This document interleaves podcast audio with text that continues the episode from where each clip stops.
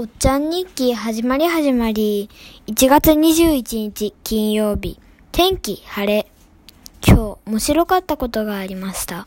帰りの支度をしていた時に水筒が置いてあったので、あれはあの子だなぁと思ったので持ってきてあげようと思ってら、他の子が他の友達が途中でで取ろうとしていたから避けたら、ちくしょうと言っていました。他、それに他の人が笑っていました。